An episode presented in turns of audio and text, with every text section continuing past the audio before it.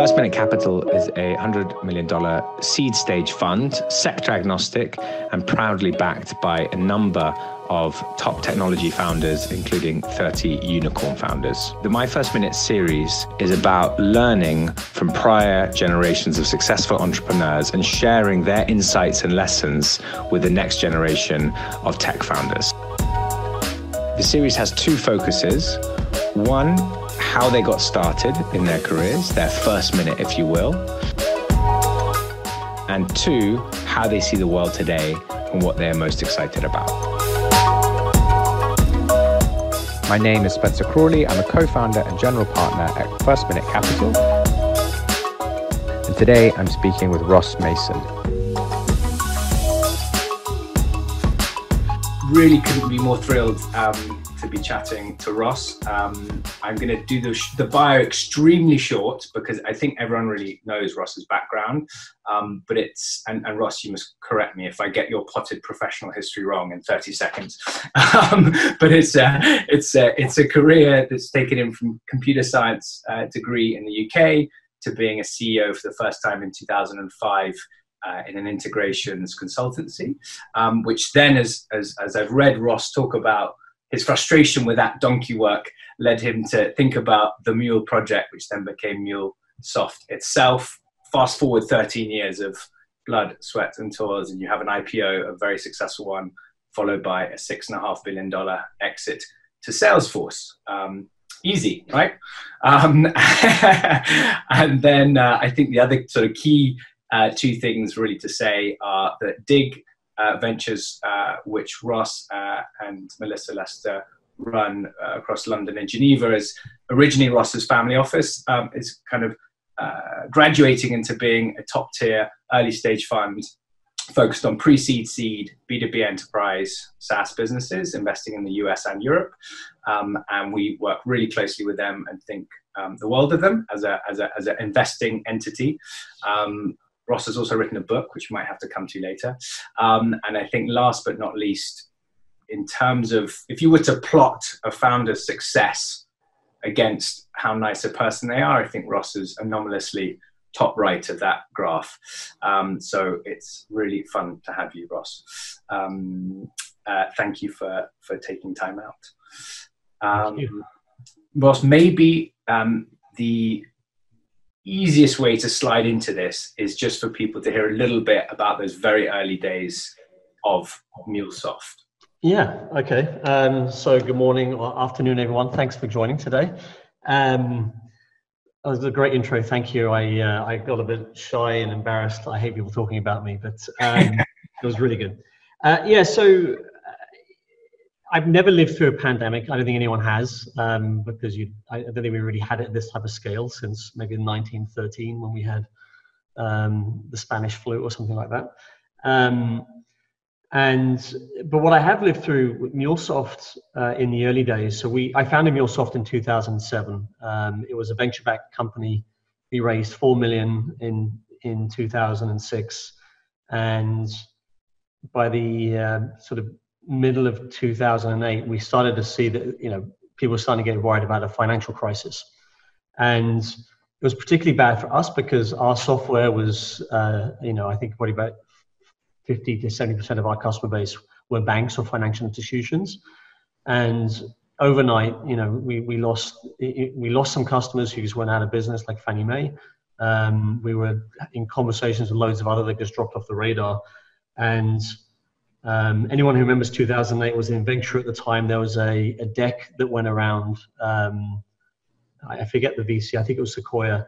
Um, prepared a deck that basically said that all, pretty much what's happening right now. All, all companies need to hunker down. They need to cut their burn down um, significantly and hunker down for the winter because we don't know what's going to happen. And it, it, has a lot of um, echoes of what's happening right now, which is there's something pretty um, you know big and global happening to everyone. Um, it's changing our behavior. It's changing the economic landscape. It's changing our lives in particular more so than I think the financial crisis did. Um, but we don't know when the end is in sight, and we don't know whether everything from the stimulus that we're doing, or even you know, we don't even know whether we can um, contain this thing, or do we have to keep living in semi-isolation for the next three years? There's a lot, lot of unknowns right now. Um, so it, it's pretty interesting build a company in this sort of time because it, it like everyone says this, but it, it, really forces you to think about what's important to me in my business. And I remember my uh, board coming to me at, towards the end of 2008, and they really had this sort of look in their face like, ah, I think this might be it. What do you think? Do we close the doors on this? And I thought it was really weird because what they were really saying was, we, you know, we're ready to write off uh, our investment, and and I, it, was it was tough because they weren't saying we wanted to shut down. They were just saying, what do you think? And in my mind, and this is quite critical for this type of time, is if if you really are going after something that there's a real need in the marketplace, and you really have a reason to be operating and delivering that capability and you believe the demand is there and going to continue to be there, then there's really no reason to to shut you know shut it off. But you have to think about what you're going to build next. And I went back to them. I said, "Look, give me a weekend to think about it." And I looked at our market opportunity.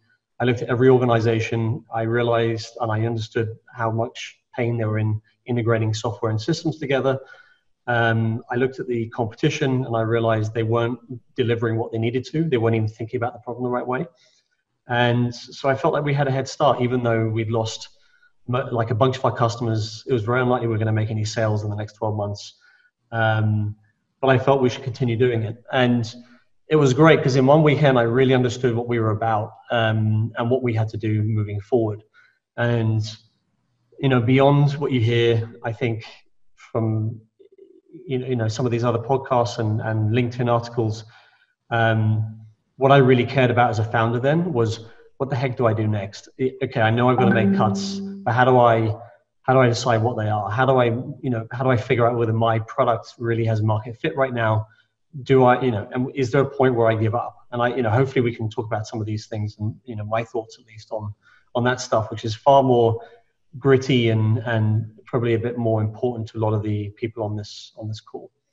No, definitely, and I, I would love to uh, explore more how you found that belief in those hardest days um, to continue, as you said. Perhaps just for a, a momentary uh, stepping back, and I, I, would, I, would, guess maybe three quarters of the call know well what MuleSoft uh, did and does. Um, but for those less familiar with application networks and APIs um, and kind of enterprise software, um, what uh, what does MuleSoft do?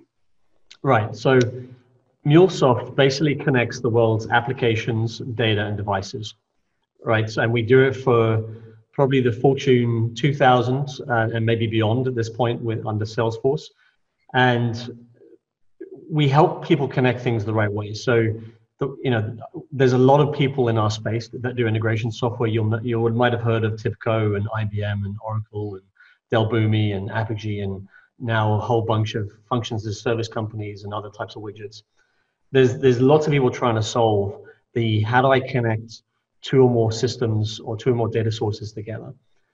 Um, MuleSoft has got very good at helping organizations to stop thinking about connections and start thinking about reusable assets. Treat your data and components as re- reusable things that should be available to different parts of the organization. And ideally, what we were trying to get to is more self service within the organization so people could do more on their own. Um, so essentially, we connect things, but we also make those connections reusable through APIs or microservices. And maybe to bring that to life um, with one example, I've heard you talk about, for instance, Wells Fargo or a bank and how they might use it. Just a very short um, example of how that is in practice. Yeah, so we, we we were almost market agnostic. So you know, BP ran ran their transformation program on us. Um, HSBC, uh, their whole Open API initiative, which is basically making all consumer banking functions available through APIs, mm-hmm. is built on our platform.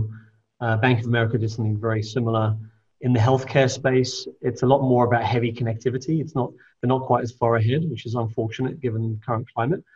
Um, but everything from e-commerce, you know, everyone from you know Ralph Lauren to Ted Baker to ASICS, um, Coca-Cola, McDonald's, like we, we just had a lot of different companies all the different the what was interesting about the way we approached it because we weren't talking about connections we're talking about really changing uh, digital uh, digital capabilities into assets uh, our conversation was quite often with the CEO and the CIO, mm-hmm. um, which sort of set us apart from the rest of the other players.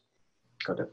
And and if we cast our minds back to some of those moments, some of those board meetings you mentioned in 08, um, do you do you remember specific moments where you were most doubtful of the future of, of the business and and where you had um, where you were wavering in, in the need for MuleSoft to, to exist?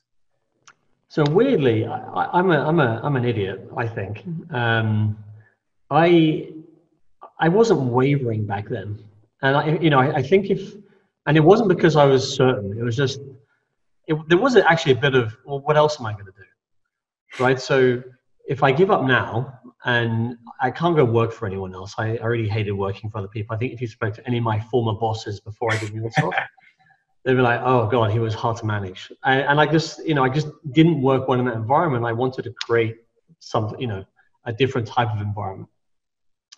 Um, so I didn't. It was interesting. I I never really doubted. Um, you know, I didn't know we would have the outcome we, we were going to have. So just be clear, I'm not saying I, I had no doubt that we were going to be an IPO company, but I had no doubt that we were trying to solve a problem that people really needed to solve, and which was connectivity and integration. Mm-hmm. Um, and you know, I always thought, well, even if I can't figure it out, as long as I can hire really good people around me to help me figure it out, we're gonna, you know, we'll get the flywheel moving. So back then, I think my certainty is actually what got the um, investors over the line. I will say for my companies now that I, you know, I work with, so, you know, you mentioned Dig Ventures, but I, before Dig Ventures, I did about 40 angel investments in the US over a period of four years. And I actually like it when they come to me and are a bit more vulnerable um, because I like to know how they're thinking. I, I, I think I'm a bit of an anomaly. I, am a bit resistant. I, or maybe I push down stress, so I don't really understand I'm feeling it until I get sick or something. Um, and uh, but back then I, it wasn't I wasn't dealing with uncertainty, but the the reality was I was certain that the problem was there, and people really really needed to solve it, whether there's a financial crisis or not. Yeah. And and I think that's the key right now because you know if you look at a list of 100 companies, it's hard to justify a lot of those companies really existing in what they're offering to market today. And and before we kind of turn the turn the torch to the to the, to the future, does I think one of the most unusual elements of the MuleSoft story is, you know, in the end, as you say, you've got some of the best investors uh, in the world, whether it was uh, NEA or Salesforce or Lightspeed, Cisco, etc. You had your IPO and you had a huge, one of the largest enterprise acquisitions um, of the last decade. But the, the beginning was tough, and, and that and that that period that you took to find product market fit um, am I right in saying it was five, six years until you felt you had product market fit? Yeah. And and and so I think I had more. By the way, I had more doubts there. I probably had more doubts when we had 10 million in revenue than we had when we had two million in revenue, and we are going through the financial crisis. Okay. Because the the challenge with finding product market fit is sometimes and quite often it just doesn't take off for quite some time, and you can build a company to 10 million revenue and then 20 and then 30 40 you can you can probably get to about 30 million. Um, a lot of companies seem to be able to get there and then they sort of run out of steam a bit because there's a bit of a growth threshold that has to happen in terms of the way you operate. Um, and i think i had more doubts in those times but weirdly when you know the economy was shot and we were losing our customer base for some reason um, maybe because I hadn't experienced it before, but it didn't seem to worry me. It seemed to worry the people around me, and I, I guess, well, I, I think we keep going and see what happens. Um, and you know, for us, we decided, okay, we're not going to do any sales. So, you know, one of the hard questions we had to answer was like, okay, we're going to reduce our burn. Who are we going to get let, let go of? And the reality is, is some companies should keep their salespeople and maybe um, reduce their engineering team. Other companies would probably get rid of their salespeople but uh, retain their engineering, depending on how mature they are, whether they found any market fit. And luckily, with some good guidance from my board, um, we decided that okay, we don't need to make any sales in the next 12 months, but we do need to keep um, the product running and get to a point where we can come back out to market. And that, that's kind of where, where the way we dealt with it. and on that guidance, because um, most of the founders dialing in are, are, early stage, some have found product market fit, some are um, some are pre-product product market fit or even pre-launch. Um, the, the, significance of of mentors for you, whether they were people on your board or, or not, um, in in those early years, was it something major for you, or you you found kind of you, you relied more on inner resilience, or what was that what was that dynamic like? Yeah. Um, no, I think this is because of me. I don't. Th- I, I, I think I've matured a lot in the 13 years at MuleSoft. I think in the early days I had no idea how to use a good advisor. Mm. You know, I wasn't thinking about enough about what question. I was very much in my own head.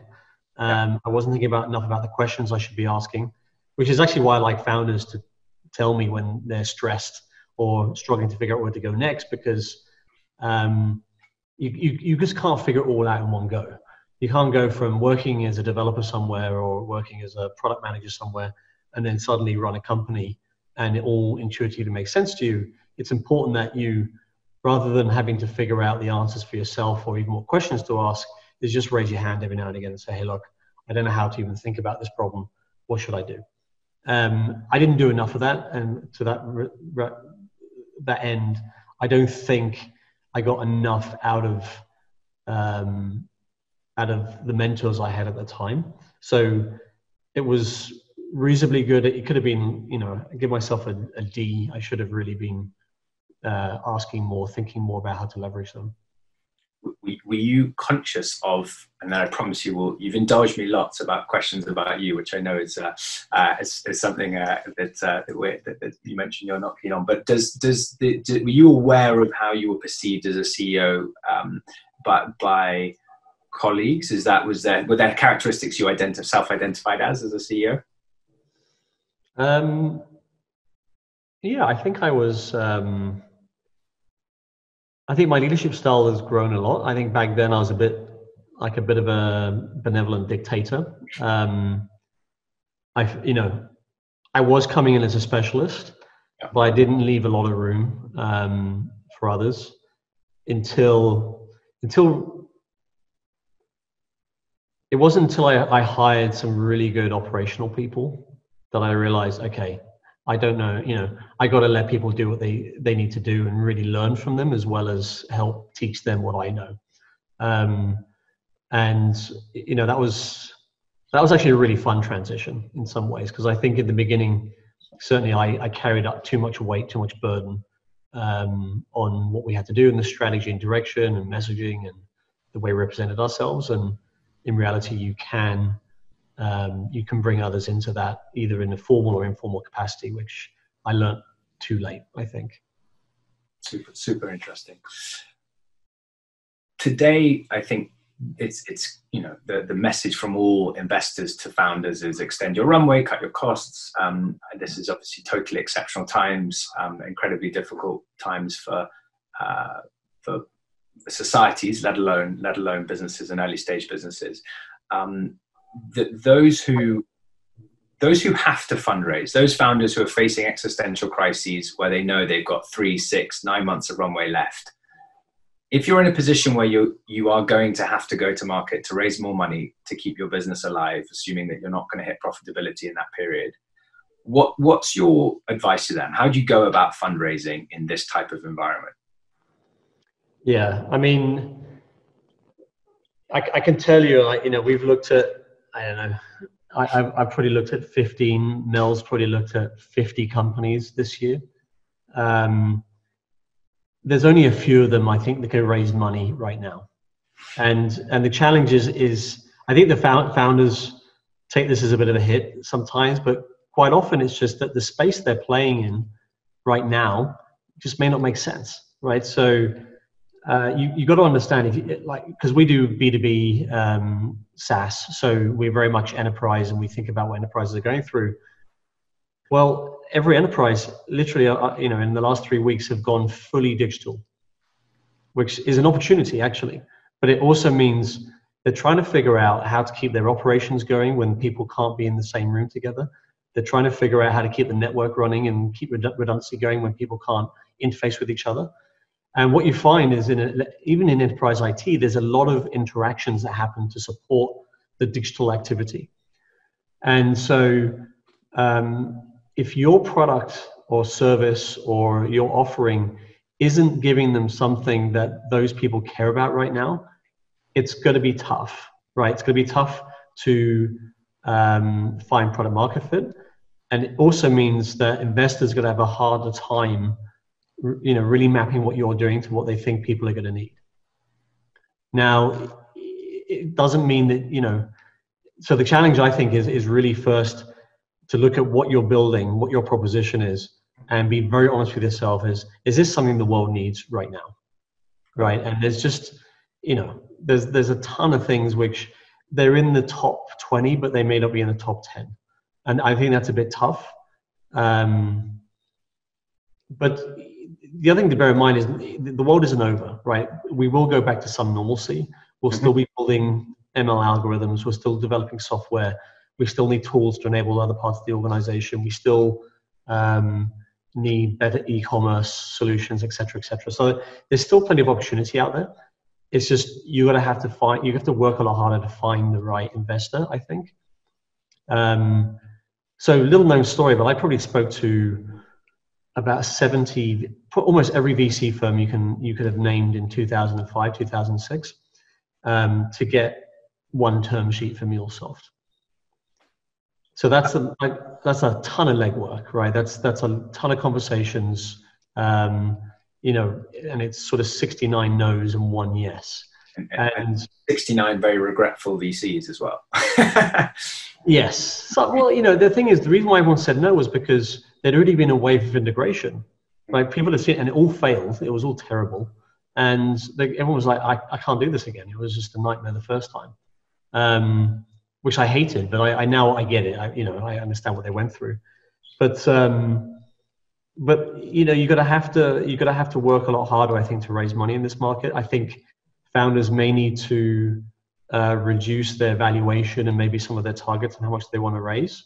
Yes. Um, I, I, don't think that's a bad thing. I, have seen you know valuations go up on on ideas and and you know a team, sure. and while that's attractive, it's just not worth 20 million um, yet. And so I think there'll be a correction in the market, especially for new people. I think the people that need to raise right now first look at your product um, really be very honest and probably go to some of your mentors to sort of say do you think we have the right product or is there space for something like what we're building in this mm-hmm. market and orientate your picture around that and then obviously um, talk to a lot of different investors because i think there'll be different appetites right now. There'll be a big range of appetite to to back certain things.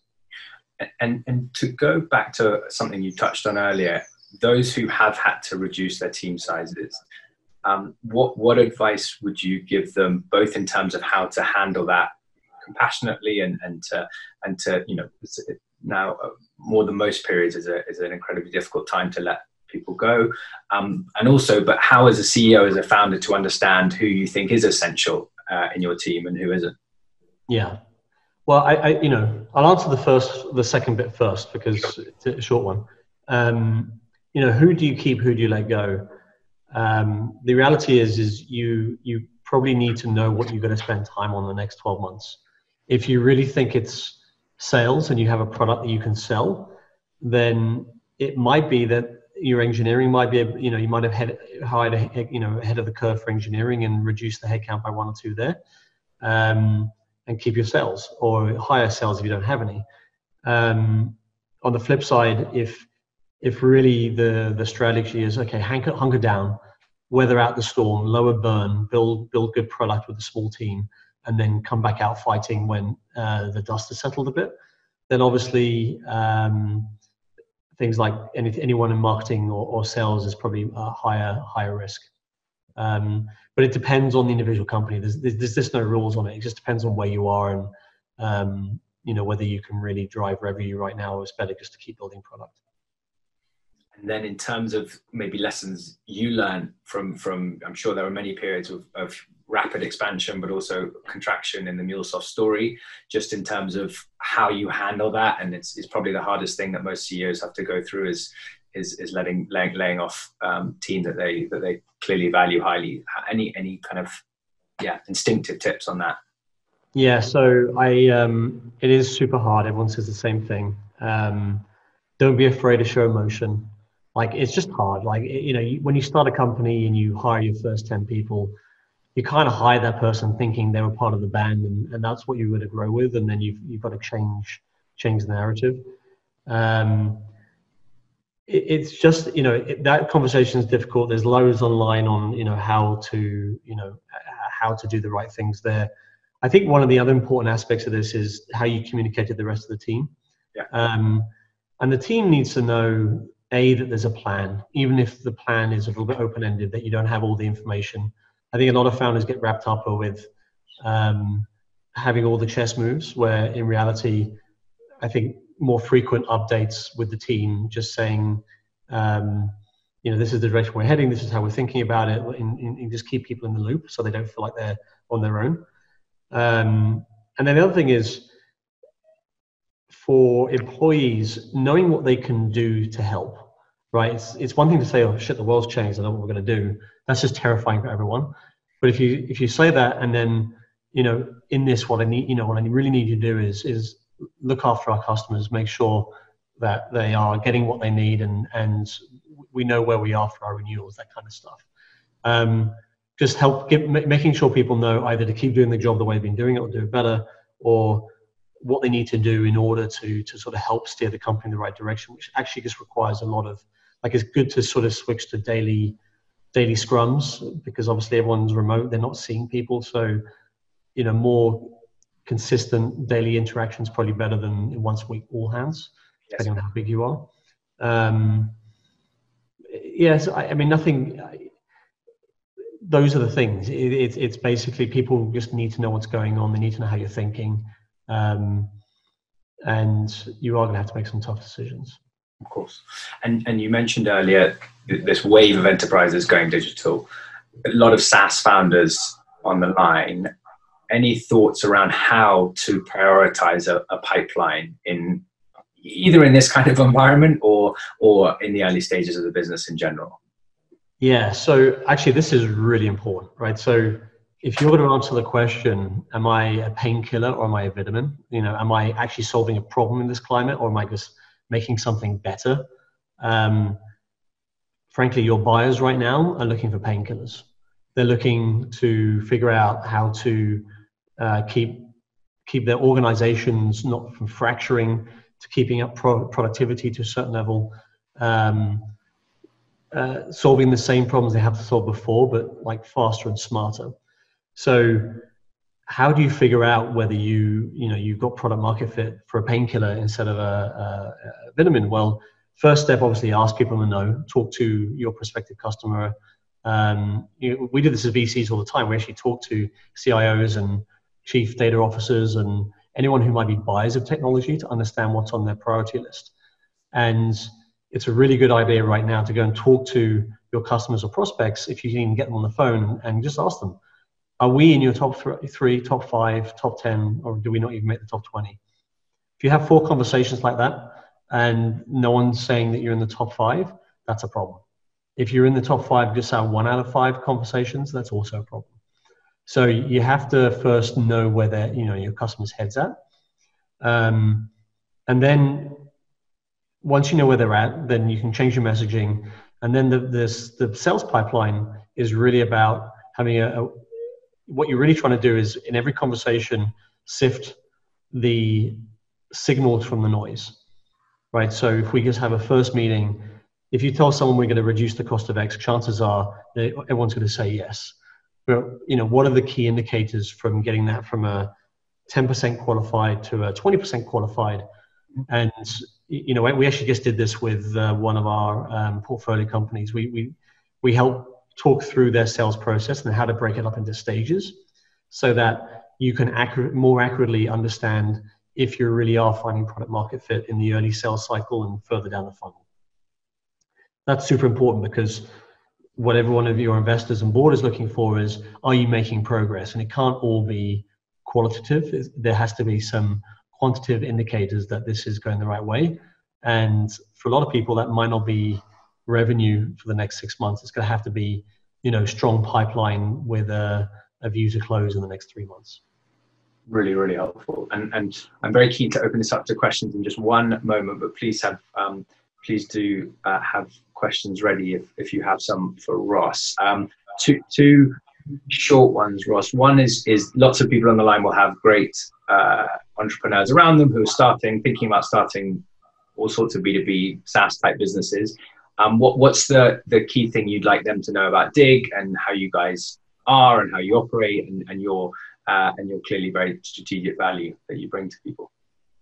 Yeah, um, yeah. If you think about starting right now, I, I think now's a great time to start a company if you can bootstrap for a few months, because obviously when a market changes this rapidly, no one can keep up, right? So suddenly, yeah, especially in the B two B world, uh, it, you know, the problems that um, like both sort of marketing, sales, and IT leadership were solving at the beginning of this year have all gone out the window.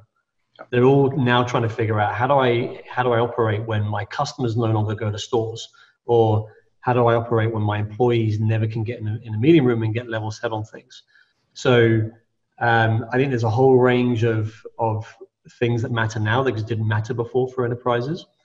Um, so you know, for any new founders, is go and look at the white space that this this change has created, and that's where I'd want to see um, ideas being pitched, like a new SaaS application for slightly better CRM for a certain you know subsegment of the market is probably not interesting right now. People mm-hmm. aren't going to change their um, their systems very easily, but if they can find ways to automate processes, find ways to um, help their employees because they remote self-serve better, self-serve education better, get certified, have more purpose and alignment with the with the organization they're working working within. All that stuff's pretty interesting right now. And then if you want to get in touch with us, it's just hello at, at Dig Ventures. And you know, I think our our skill set is both Mel and I both have very recent operational experience in the B2B and SaaS space, uh, very strong networks, and and we're we're pretty good at running these um, these sort of playbook seminars on, on sales and, and product market fit and go to market strategy. And, and you're happy to go right in at the beginning, pre seed, sort of first money into a business. Yeah, exactly. We, we, we, we come in early. We like to take bets on founders and ideas. And now turning over to Q&A. Um, one um, from uh, Dash, who's uh, a founder based uh, in Boston building an operating system for wet labs, um, all around lab automation, which is obviously timely in the current circumstance.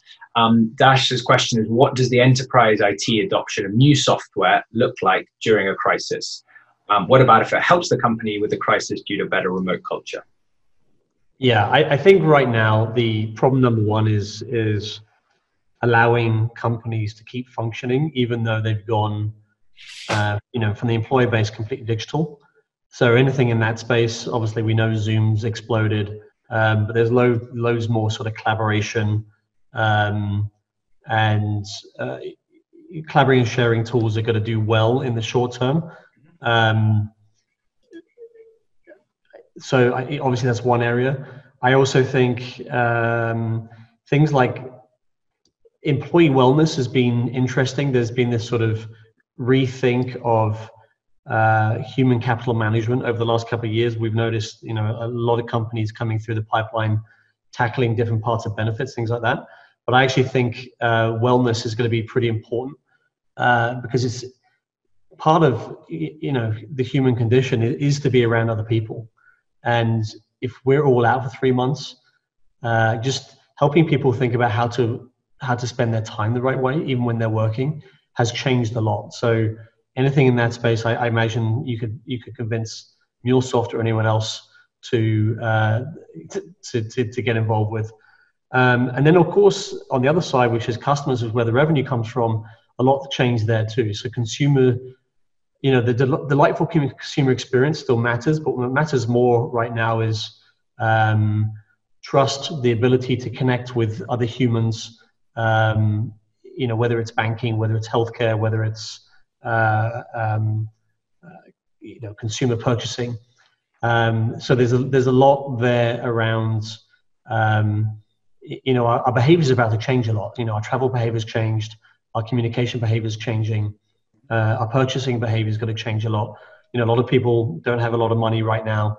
More people are thinking about saving. They're thinking about, you know, planning better for the future in case this ever happens again. So any products that sort of lean into the realizations people are having because this has happened uh, are also pretty interesting not totally uh, separate thematically from that, but a question from Amber, uh, who founder of Zyper in, in marketing platform in SF. Um, uh, thank you for your great insights. How did your sales cycle change in 08? Did you adapt sales package, new target personas, discount pricing? In short, what was the most successful adaptation you introduced during this time? Well, I think the first adaptation was we did away with sales. Um, we had a very small sales organization. It just did not make sense um, because we'd been selling to banks. That's where we'd, we'd get, you know, got our, um, our early traction and that the bottom just fell out. And so what we did, we, we, we hunkered down. Um, we defined a product strategy that we thought um, would be appealing to people outside of banking, uh, so not just banking.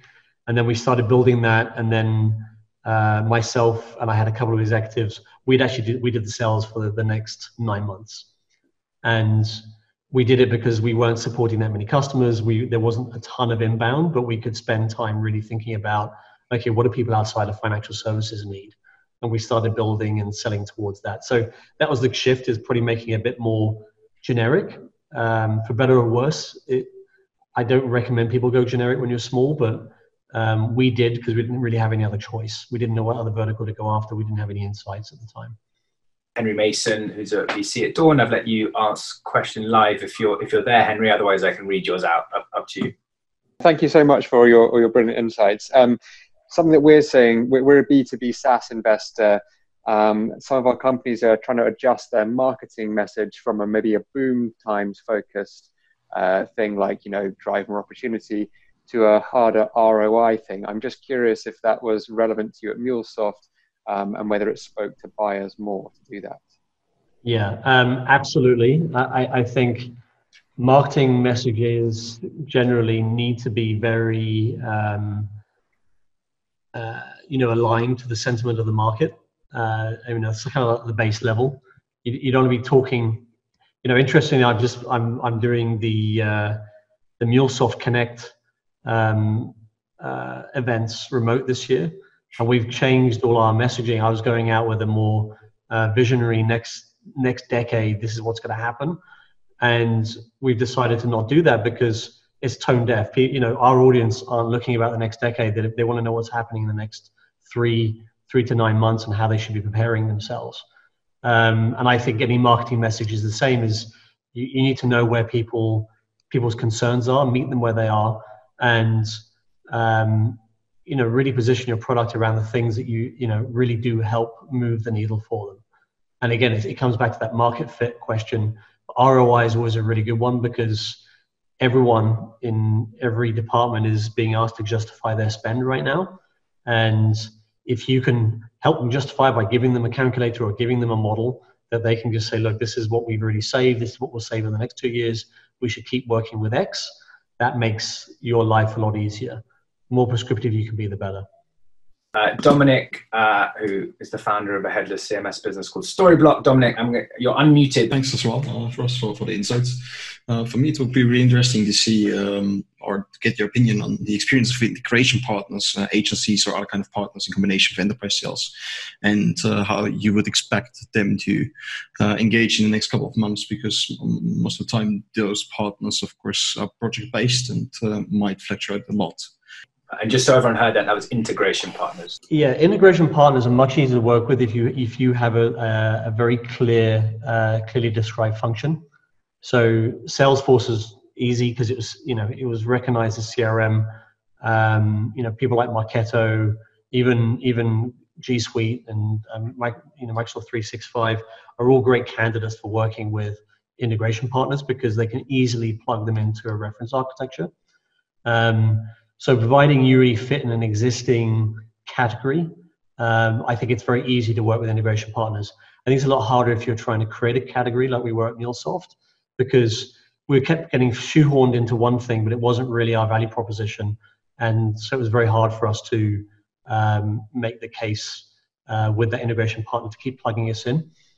Uh, I think in the context of the coming months, what really matters with integration partners is it's it really comes down to okay, what categories are companies still going to invest in, right? So, um, you know, I, I, they're still going to invest in uh, anything to manage remote workers, uh, human capital management. They're still going to invest in uh, infrastructure, especially if they're doing more business online. So shifting to e-com more rapidly. Um, so it, yeah, it's a bit. It's hard to sort of give you a very direct answer, but um, I think the key with integration partners is you have to have a category that they understand before it makes it easy to work with them. Otherwise, you're just banging your head against brick wall. A question from Ash. Um, I'm guessing that's Ash at, at uh, General Atlantic. Um, how do you think the M&A and IPO landscape will change post COVID? Oh, that's a great question. Well, I think there's going to be a ton of M&A. There'll be a lot of, uh, you know, cash is going to be king for the next uh, six to nine months. Um, and I think a lot of companies will get bought, but I don't think it will happen until, uh, you know, frankly, I think there's going to be a much bigger recession. So, you know, if you follow the stock market, you'll know it's been bouncing around like crazy, but it's sort of recovered the last two weeks. I, I think all that all that's happening is the stimulus being provided by the central banks and, and the Fed in the US is is trying to persist a bubble state. Um, but the reality is, is that bubble is is is already burst. We can't unburst it. And I expect when you know Q2 and Q3 earnings come out this year, we're going to see big big drop offs in the stock market, uh, which will make a massive difference to valuations in the private and public sector. And anyone who has cash will be acquiring quite aggressively. I don't think anyone's going to be IPOing uh, for the next 18 months um, unless they really do need to raise cash, uh, which is interesting. But that's why IPOs used to exist. But you know, in the last seven or eight years, you haven't needed an IPO to to raise capital because there was so much private money. A great question, actually, from a, someone uh, without a name, is it would be interesting to hear more about that transition from carrying the burden alone to sharing it with others. What did that process look like for you? Uh, it feels amazing once you figure it out. Um, that's a really good question. I'm not sure I can I can do. That's almost like a post that should be because it's yeah. a very personal. Um, journey, I think, for individuals. But essentially, there's a realization that I, you know, I came to the realization that MuleSoft and me were totally separate. And what I really wanted was other people to own the company. Um, you know, I used to hold the the founder CEO title in absolute revere. I, You know, I was very proud of that. And I, I realized after the crisis, actually, what I really cared about was building a lasting company. And in fact, I I set on, you know, after 2008, I set on a journey to do myself out of a job. So I went in the opposite direction. I decided to hire a CEO and I became CTO. And then I hired a CTO and that left me floating in the organization. And when I was floating in the organization, people were like, why would you do that? And it just gave me a brand new perspective across the whole organization because everyone else had functions and I didn't have a function. Uh, and it allowed me just to do my best work and really figure out what MuleSoft needed to be by not being encumbered by the, the challenges of being CEO or CTO. I think I'm looking forward to the um, to that blog post because I think it's uh, those those areas that you just touched on now is super interesting, and um, I would I would certainly love to read it. Um, Patrick from Vue Storefront, if you can hear me, I just unmuted you. You had a question around uh, product market fit uh, in in an open source world. Um, you're you're unmuted if you can hear us. Ross, so you know there, there are a lot of open source company and and we are the one and, and we're getting amazing traction. There was a lot of enterprise companies uh, deciding uh, to, to, use our solution, uh, and we are still looking for this perfect market fit and, and the way to monetize on the on the you know open source. And I'm wondering, what was you know this perfect market fit uh, for you when you were like, okay, this is the perfect way, and let's uh, you know go with it. Yeah. So I, I mean, I look at a lot of open source companies. I really like open source companies that the the adopter is a completely different person to the buyer. And I don't mean that as you know developers you know develop infrastructure software and then CIOs buy it. I mean that there's a reason why the buyer um, knows about you and has to buy you. Uh, and the reason being is because most open source companies, what they do is they build great products that developers adopt, and then they rely on bottoms up adoption to get enough traction in the organization where somebody says, okay, maybe we should buy uh, a subscription to this. And the challenge with that journey is, um, you know, bottoms up adoption uh, doesn't really translate well into purchasing decisions ever. It just hasn't. I've looked at open source companies for the last 10, 15 years, and, it, and unless you've got a really high volume, um, and you might because you're, you know, you're a storefront, but um, you have to have another strategy. What I like to do is have a really good bottoms up adoption strategy and then a top down sales strategy, um, and then have the two meet in the middle. And um, I'm not quite sure where you are, but when, if I look at open source uh, companies, I always ask the founder, how do they think about that? Who would they go to? What would they sell? What does that person see? You know, how do they assess that you're the right product for them without having to go to a developer to, to make a decision? And there's actually a question linked to that. Rami, the founder of Compose, a messaging platform, it's not open source related, but but um, uh, is a bottom up sales approach more resilient during a during difficult times? No, I mean a bottoms up sales approach is, is really good if you've got super high volume. It's always challenging if you don't have that volume. We didn't have that volume. It we you know it actually harmed us for a very long time because we you get this false negative that you get a lot of adoption and you make some sales, but you you know to give you some idea at MuleSoft, we when we had our big breakthrough in probably 2014, maybe 2013, 2014, we didn't change anything about the product. All I did was, um, you know, myself and the CTO and the, the head of customer success figured out a better messaging strategy, and we went after something very different. And we all we did was just message the other product differently, but it, it was a message that CIOs really cared about and tackled the problems that they cared about, and there were they weren't problems that developers cared about. And we just realized we had to just split our messaging and uh, go outbound and actually create demand versus relying on inbound. And depending on the the open source um, company, uh, you know, there's very few in my mind that can really go beyond 10 or 20 million in revenue doing inbound only. And at some point, the quicker you can get to outbound selling and targeting, the better. We have a question from, a, if I'm not mistaken, from a former mule MuleSofter in Gench. Um, uh, Gench, you had a question for Ross around uh, the conversations he's having with CXOs and and what pains they're seeing that are emerging. Yeah, so Ross, you, you mentioned that there could be a good opportunity for people to start a business uh, in this time. So I'm, I'm curious to see if, you know, you're probably speaking to a lot of CXOs across industries. Are you seeing any new pains and challenges emerging for them during this crisis that could be an opportunity for new founders and, and entrepreneurs? Yeah, I mean, um, the, the, the, immediate challenges is especially for IT, they're right in the center of this this new digital um, organization, whether they want to be or not. And I, I, think that's one of the problems, right? A lot of the companies, a lot of CIOs have been on these transformation journeys for a couple of years now, maybe three or four, um, but they haven't really gone digital. And what's happened overnight, we switched on a, you know, we turned a switch, and consumers and employees went digital and they're just trying to figure out how to make that work right now. So the guidance for them is really around okay, how what's the new normal? What they really care about is what's the new normal going to look like? How are we going to work? When are we going to insist that people get together? When um, you know if we have another outbreak, how do we keep the the engine running? So anything um, that helps them, uh, I think if I was a CIO, I, I kind of want to know a bit more you know benchmarking on dev teams to make sure that um, everyone's functioning well because we're not in the same room anymore. Um, understanding uh, you know better dashboards on how certain assets in my organization are performing, better governance around application deployment so that I can give people more autonomy at home, um, but still you know not have a, a massive mess on my hands uh, when things might get back to a certain type of normal. So they're not, you know, there's not many, they have a lot of apps. I think they're trying to figure out which apps do they need and how do they need to be connected and what workflows do they need to support.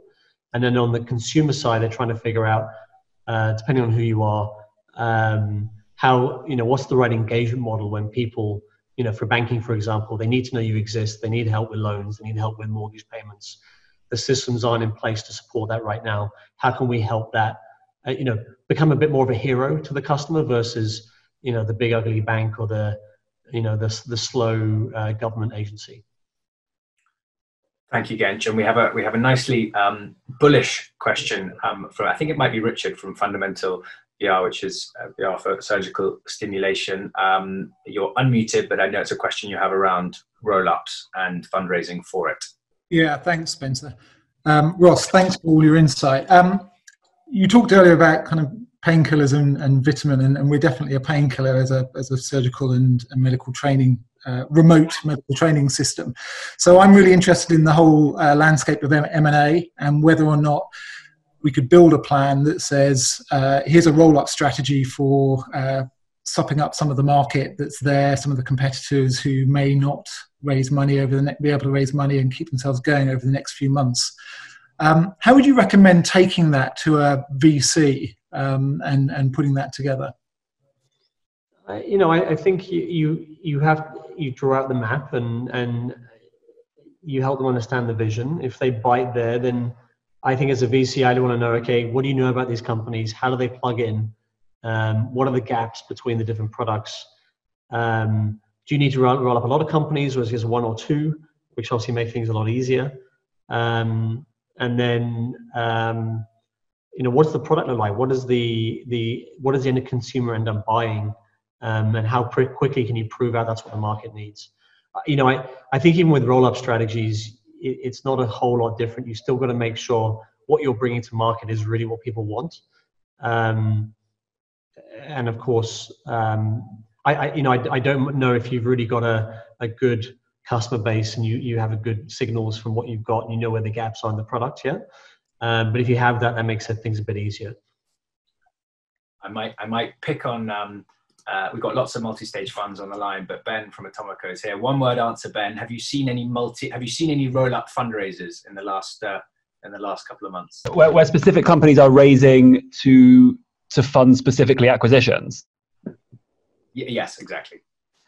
Um, no, I, I, I, can't say I've seen anything specifically yet. Um, although I think that there's a lot of sentiment going around that there is there is opportunity for that. Um, I think it's obviously something that later stage investors, growth investors, have have had in their playbook for, for much longer. But I think it's definitely something when we talk to some of our, our later stage and, and more mature companies, it's something we're saying to them is, you know keep your eyes out keep your eyes out for areas in in your product roadmap that you could you know potentially accelerate by by looking at smaller companies who who may otherwise not not um, successfully make it through this scenario and give them a, a home to really kind of um, to succeed in that way. So I, I think whether it's a later stage company that's already well funded that can can can play that role or whether it's new funding going into kind of roll up i think there's definitely a, a chance to do that and something we should all be looking at adding into our playbook Brilliant. Thank you, Ben. Sorry for picking on you without warning. Mm-hmm. Wesley, I think you are unmuted, and it was a question you had for Ross uh, around how MuleSoft would have pivoted in a, in a COVID type world, but over to you. Yeah, I guess it was just that really. Um, if you are pre revenue and you're going back then, knowing what you know now, how you might have adapted your plans. And I guess that goes for fundraising as it does in terms of go to market.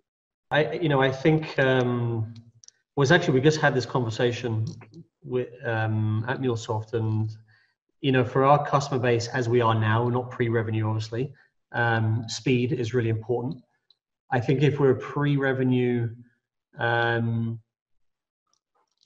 I'm not sure this would have been a good market for us to sell into. So, if pre-revenue, we might have hunkered down and come up with a a plan to accelerate our product um, which is what we did the last time round, actually. Uh, because the thing is, if you're doing small integration deals with a with an organization, there's it's very hard to get leverage or lift from that. Like an integration goes in and then it disappears and no one knows you exist and there's no upsell opportunity. So for us, it was very clear that it was pretty better to strip down the organization, uh, live through the crisis, and I, I think whether it was a pandemic or the financial crisis for us pre-revenue, or you know we had one million revenue, we, you know we just hunkered down and, and invested in product, knowing that at some point things were course correct and we'd have a um, a better market fit afterwards. I apologize for not fitting in all of the questions, but we should let Ross go um, with with with the final something that Melissa and I prepared, which is which is 10 one word answers, Ross's. They're either ors these. Um, and so uh, um, no thinking, please, just straight into them. Um, Geneva or London? London. Hooray! Pre IPO or post IPO? Uh, oh, God. Uh, pre and post. It was like a really fun period. Way too long an answer. Sorry. uh, Apple or Netflix? Netflix. Uh, reality or simulation? Reality. Taylor Swift or Drake? I don't know why, but Drake. Really? Okay. Yeah. Uh, founder or VC? Founder. Uh, chips or mash? Chips. Uh, V-shaped recovery, U-shaped recovery, or L-shaped recovery? V-shaped. Okay, so you're, you're, you're bullish. Uh, power or money? I didn't understand the question actually. Uh, Um, that one was just about whether you think sharp bounce back, longer sort of recession, or full-on global depression. oh no, actually, I, I think it's going to be we have, we're going to have a pretty big recession. So the opposite. you said. Okay, so U or L, or sort of you slanting into an L. Um, power, pa- power or money? Uh, power, I guess. I think that's a trick question. I think one comes with the other, but anyway, um, or at least the latter. Um, uh, would you rather fight 100 duck sized horses, or would you rather fight one horse sized duck? A hundred duck-sized horses. Okay, and very last one Mike Moritz or Scott Sandell? Uh, Scott Sandell. I know you got some Welsh heritage, so I thought I'd slip that in unfairly. that was a really unfair one. Um, Ross, thank you so much. Um, really, really um, appreciate it. And thank you everyone for dialing in. Thank you for the questions. Um, but genuinely grateful uh, to you for taking the time and um, uh, sharing so much past and present and insight. So um, thank you, everyone.